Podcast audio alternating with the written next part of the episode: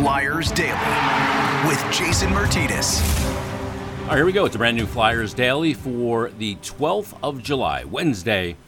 As the offseason continues, one of the pieces of business that got done in the offseason was the signing of Garnet Hathaway, undrafted out of Brown University, played for the Calgary Flames, the Washington Caps this past season, traded at the deadline to the Boston Bruins. Let's meet him right now. He is our guest on this episode of Flyers Daily and joins us now. Garnet, how you doing? I'm doing well. How are you? Good, man. How's the summer been for you? It's good. Yeah, it's uh, it's been great, honestly, except for the the weather and a lot of the rain recently. It's been uh, it's been really nice. Was it uh, a good feeling to get the business stuff done really quickly and know where you're going and give you the proper time to get kind of settled? You don't want to be, you know, unpacking bags, living out of a suitcase at your house during a season. You do that on the road, but uh, pretty good to get it done pretty quick, huh?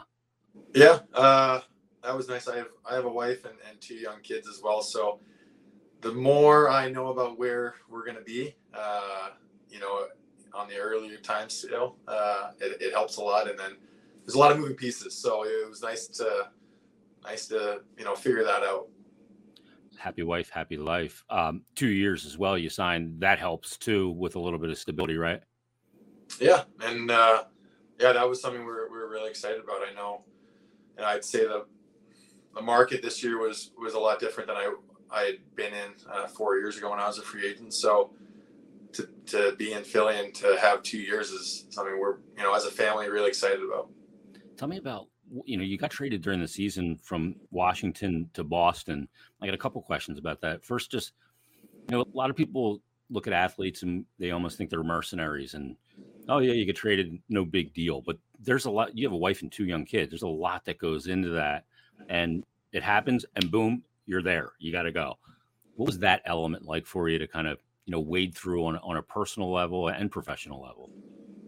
Yeah, I'd say the personal side hit me a lot sooner than the professional side. Um, yeah, like, like, you said, I, you know, I have a, a son who's just over two years old, and then a, a daughter who's about seven months old. So I had to meet Boston. Um, they were just playing Seattle that next night, and I had to fly to Vancouver um, the day after I got traded. So I had about you know less than 24 hours to pack up, and then my wife was sort of in charge of moving our entire family plus our dog uh, up to Boston. So I would say I I got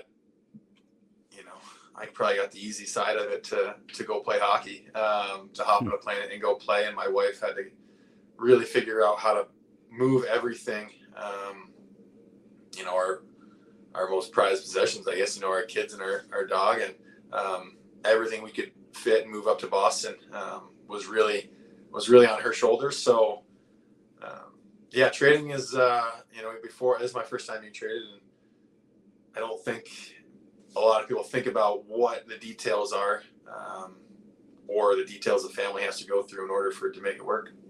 Yeah, it is I mean, the wife keeps it all together, and well, you so you can concentrate on playing hockey. What's it like, you know, going from Washington? A team that has been in the playoffs pretty much since Ovechkin has been a cap, and they just weren't ticketed for that this year.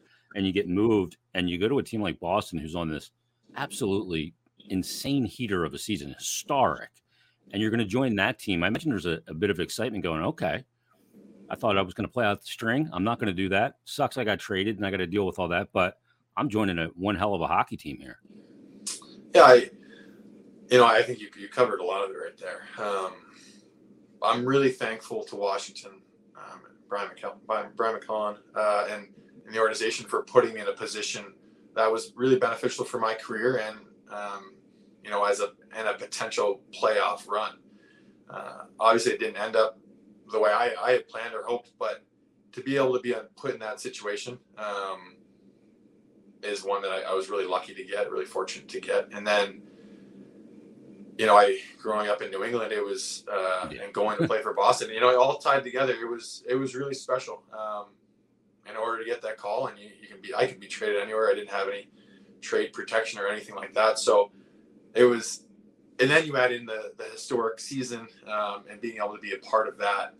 Um, you know, the the most points, the most win. Like it was, uh, it was incredible, and just being able to see another side of an organization. Um, you know, I, I, think when you you talk about joining a team that had been that successful up to say 65 games um, throughout a season, I got put into that on, you know, to see like a well-oiled machine on how things have been working, what what similarities I had seen with other successful teams I had been on, um, and then seeing really, you know, what they had done to get to where they were at that point, and then to continue to grow. And I, you know, I just talked about it with uh, the media availability I just did not too long ago. Was it's a process throughout that season, um, and that's something that I was kind of brought into there, figuring out that like Boston was a team that took every game by game, and that was then they wanted to get better every game, even when they had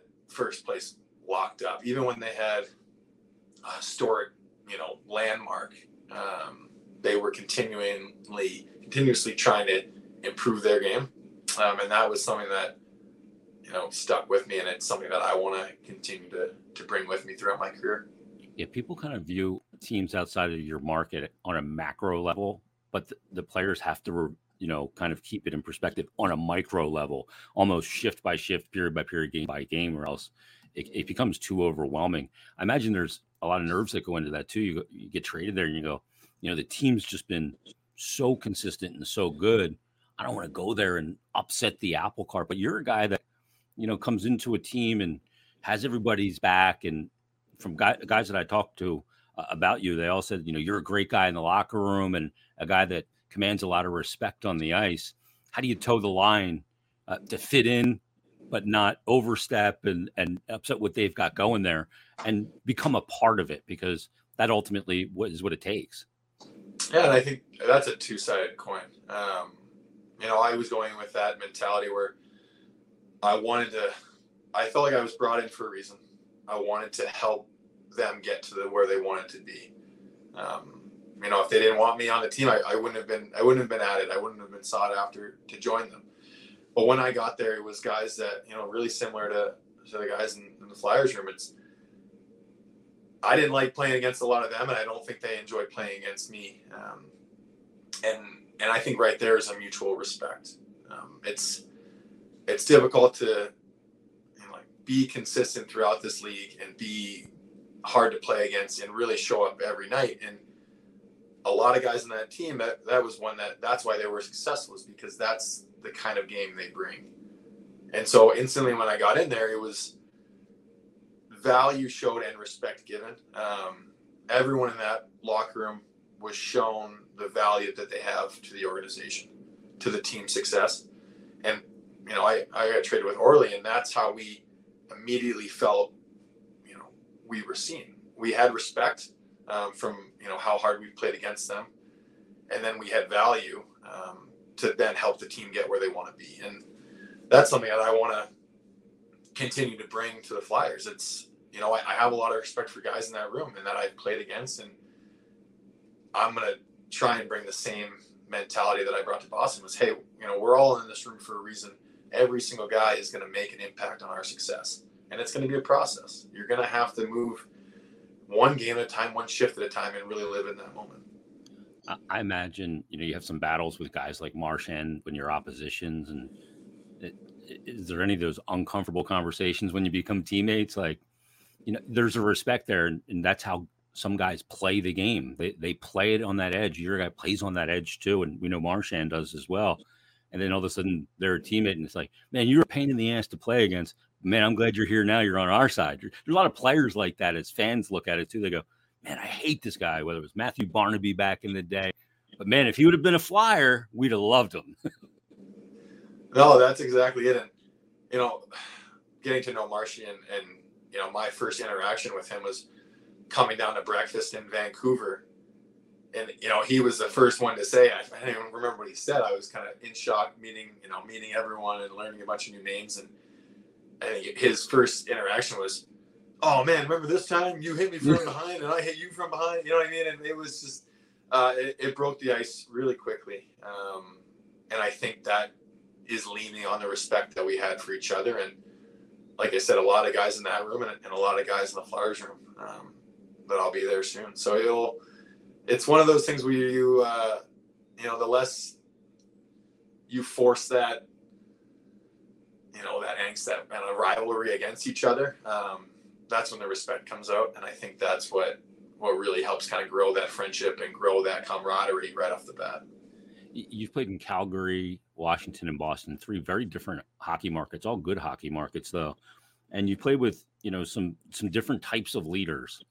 You played with Ovi and Carlson, TJ Oshie, I imagine, is a great leader there in Washington as well. Other guys, uh, Backstrom. Um, then this year you go to Boston, you get a look at a guy like Patrice Bergeron, who I call the perfect hockey player. Um, and you see that group and their leadership. And what do you take from, you know, you take pieces from all your stops. I mean, I'm sure you go all the way back to your, to your Brown days and, you know, lessons learned about leadership and, and, and being a good teammate and all that. What did you, what have you learned from some of the leaders that you've played with in the NHL? Oh man. Uh, I'll try and go chronologically for you. Uh, you know, when I, when I was in Calgary, it was Mark Giordano. Um, and, Sage veteran.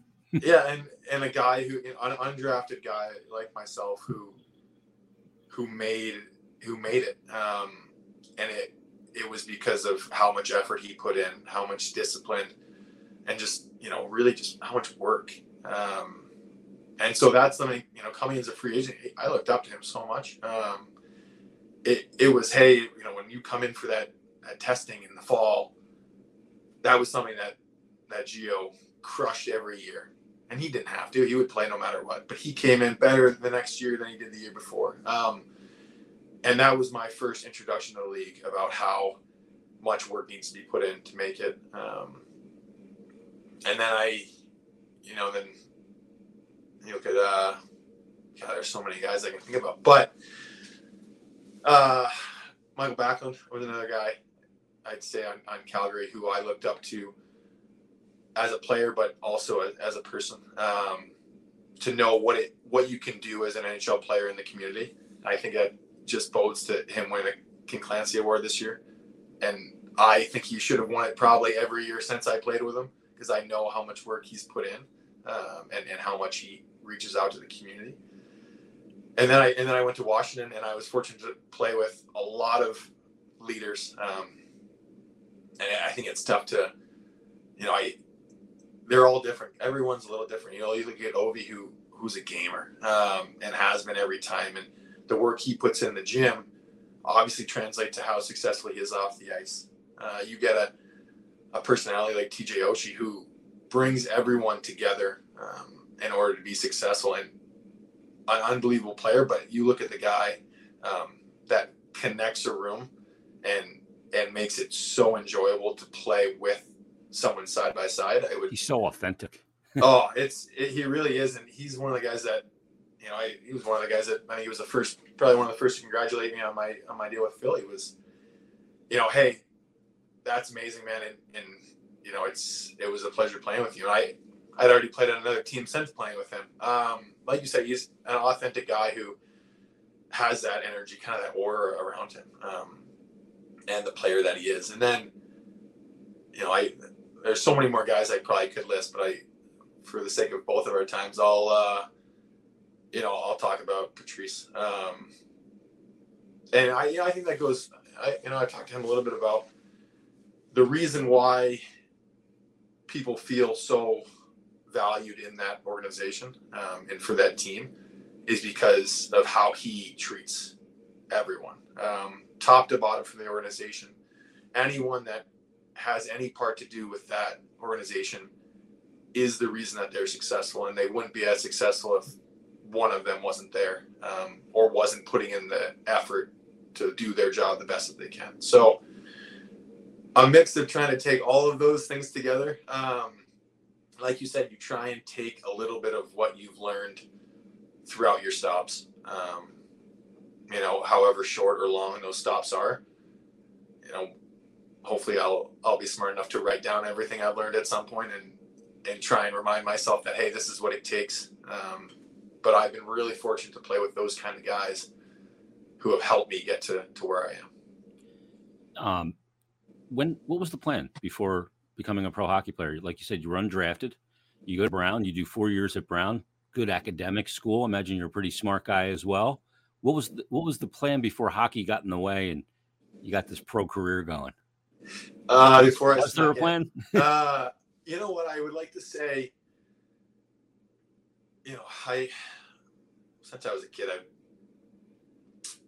being brought up, my parents instilled in me that the insight to to dream, um, to dream big and, and try and, and know how much hard work it takes to make dreams successful. Um, and so I'd say it was a mix of that and probably maybe I was naive. I don't know. Um, you know, I knew how much work I was willing to do and I knew how much work it was willing to take. And, you know, as I said, I was introduced to how much more work it was going to take me. Um, and then just a little bit naive and thinking, Hey, you know, this, this is meant for me. I'm meant for this. Um, and, and continually to, to focus on that and focus on what it's going to take me to get there, not what it's going to take me to, to get away from that.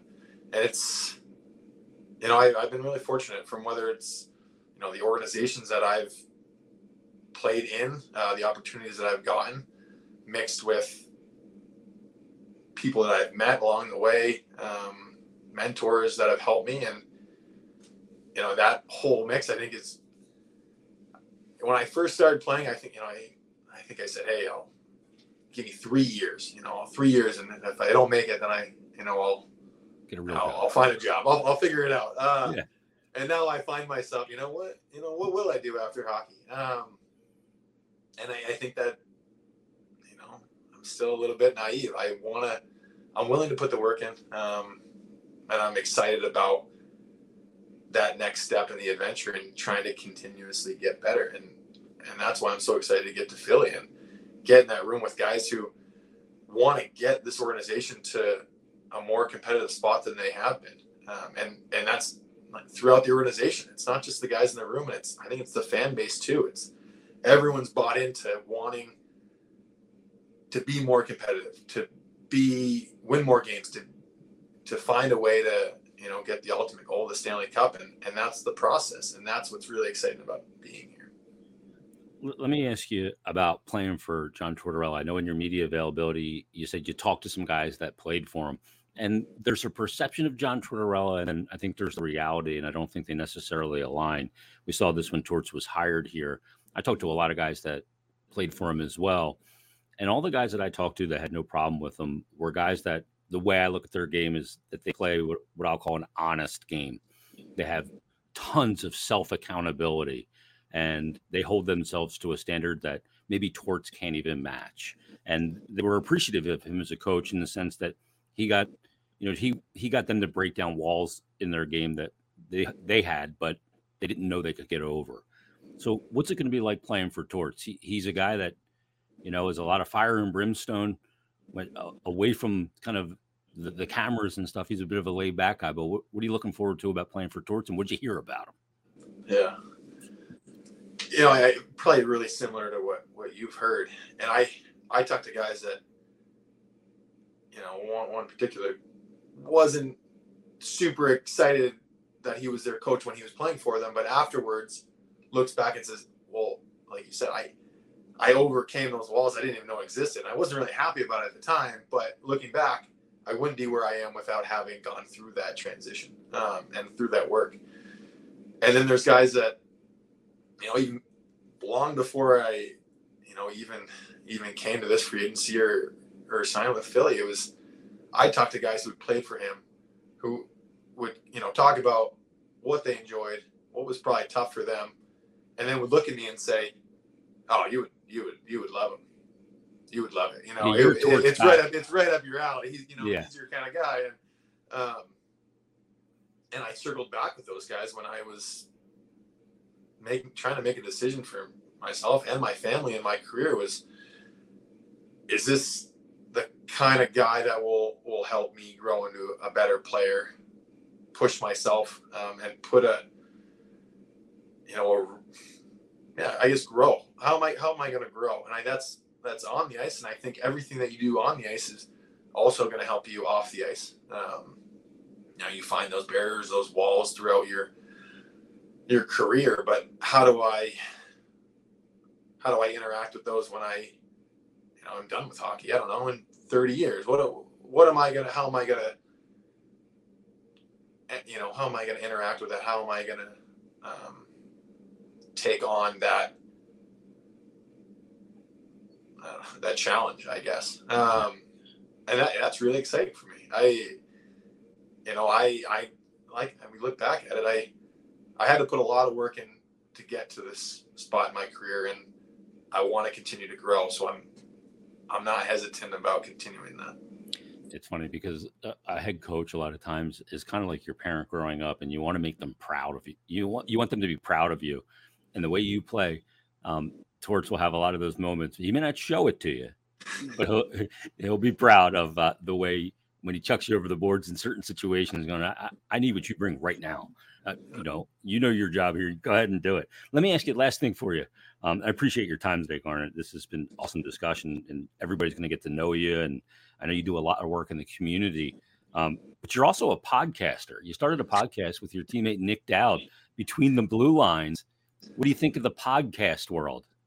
We're having a podcast, uh, a podcaster discussion now. Dog, doggy, dog world. Um, no, Nick and I, you know, when I first got to Philly, or sorry, when I first got to Wash, well, I'm already, I'm already in the Philly mindset. Uh, when I first got to Wash, Nick and I started playing together on a line. We started hanging out off the ice, and you know, we we thought it'd be a really fun way to interact with the fans, and so inside it, the team thought it would be a great way to interact with fans as well. Um, and we, yeah, it's uh, it's time consuming. I'll give you that one. It it takes up a lot. It takes a lot of effort and it takes a lot of time. So unfortunately, Nick, I think you know, not unfortunately, Nick grew his family. They had a, they had a son, um, and our time outside of the rink uh, was devoted to our family. And then then I was blessed with with our son, and um, I, I don't know how we we were lucky enough. We didn't really edit a lot of our own material, uh, but being able to to bring guys on the podcast, just chat about life, kind of away from hockey, outside the rink, was one I think the fans really enjoyed, but we we also enjoyed a lot. I totally agree with you. I think content that where you for fans where you can peel back the curtain. We see the you know the three hours of the game but there is 21 other hours in the day and a lot of days without games. People you know people wonder you know what's it like on the team playing? You know all those things you know? Yeah. you know it's it's a curiosity factor and we're all voyeurs in some sense as well. Well if you want to refire it up there's a couple of good uh, talkers here with the flyers uh, guys like scott laughton obviously travis konecny can yap until the cows come home. So you may have some good talk you just tee them up and then you just sit back and let them go that was what it was with Nick. Nick was the Nick was the chatty one. I just tried to keep us in line. That's awesome.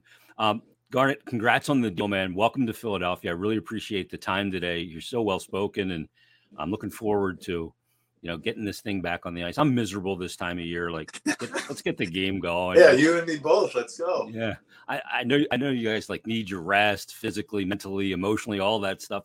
Let's get the damn thing back on the ice here. Let's get going and get the season underway. I think it's uh, from taping. I think it's 94 days until uh, the opener against Columbus. But who's counting? I appreciate it, man. Be well. Enjoy the rest of your summer. All right. Thanks a lot. You too. Thanks to Garnet Hathaway for taking the time. Interesting, interesting discussion. Very well thought out and well spoken hockey player in Garnet Hathaway. So we appreciate him taking the time. And I uh, asked him a lot. So hope you enjoyed it as well. Everybody, we'll be back Friday, another brand new edition of Flyers Daily.